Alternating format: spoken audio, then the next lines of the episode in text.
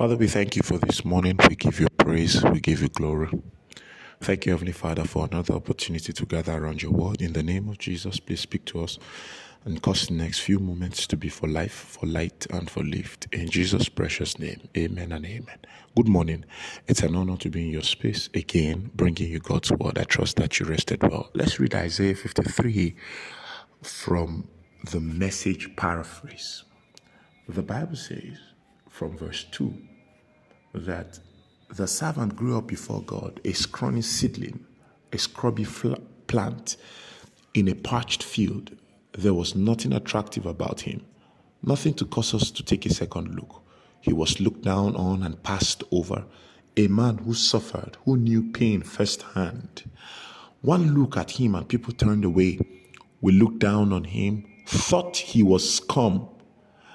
But the fact is, it was our pains he carried, our disfigurements, all the things wrong with us.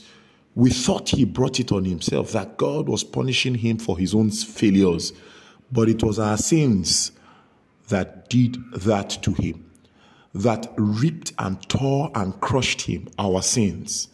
He took the punishment, and that made us whole. Through his bruises, we get healed. Now, I, I, I don't know if you can you can ever get tired of reading this. I don't know if you can ever get tired of reading this, but it is such a blessing to know that redemption is not cheap. Redemption is not common. Redemption is not is not just ordinary. It means a lot. The Bible says that in redemption, what was going on was a perfect substitution. Captured in redemption is the story of how Jesus perfectly substituted us. Scripture says it was our sins. It was our sins, not his own failures, not his own sins, but it was our sins, our sins that made him to suffer. Scripture says he took our disfigurements.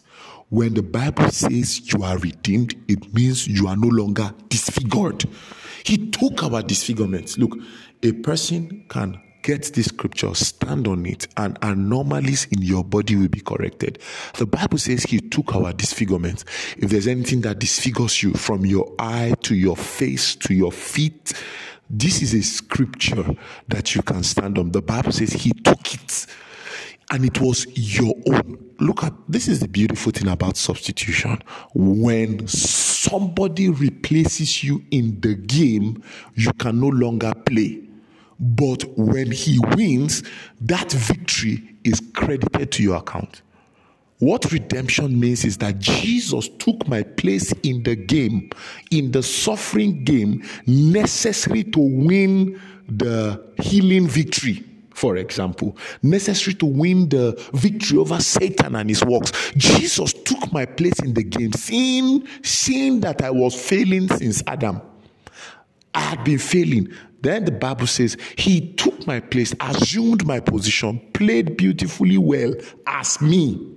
Because you see, football, football, soccer, yeah, I cannot have a substitute from another team for me. If I am going to be substituted, it must be a member of my team. That means Jesus did not do the work of redemption as God, He did it as a man because it would have been against the rules of the game for him to play as God or as an angel. Satan will say, Oh, of course, he's an angel. Uh-uh. He went into hell without any advantage, and he did that for me. He did that for me. And when he won, the victory was for me too. That's good news. That's good news. That's the value of redemption. The Bible says something that it took the punishment that made us whole. This is redemption. You have been made whole. I told you yesterday, peace is nothing missing, nothing broken. You have been made whole. You were not even left with the scars. Jehovah has taken away the broken bones and he has healed the scars. I want you to rest in your redemption. I trust that bless you. Shagun Alemide thought to bring you a word of faith and hope.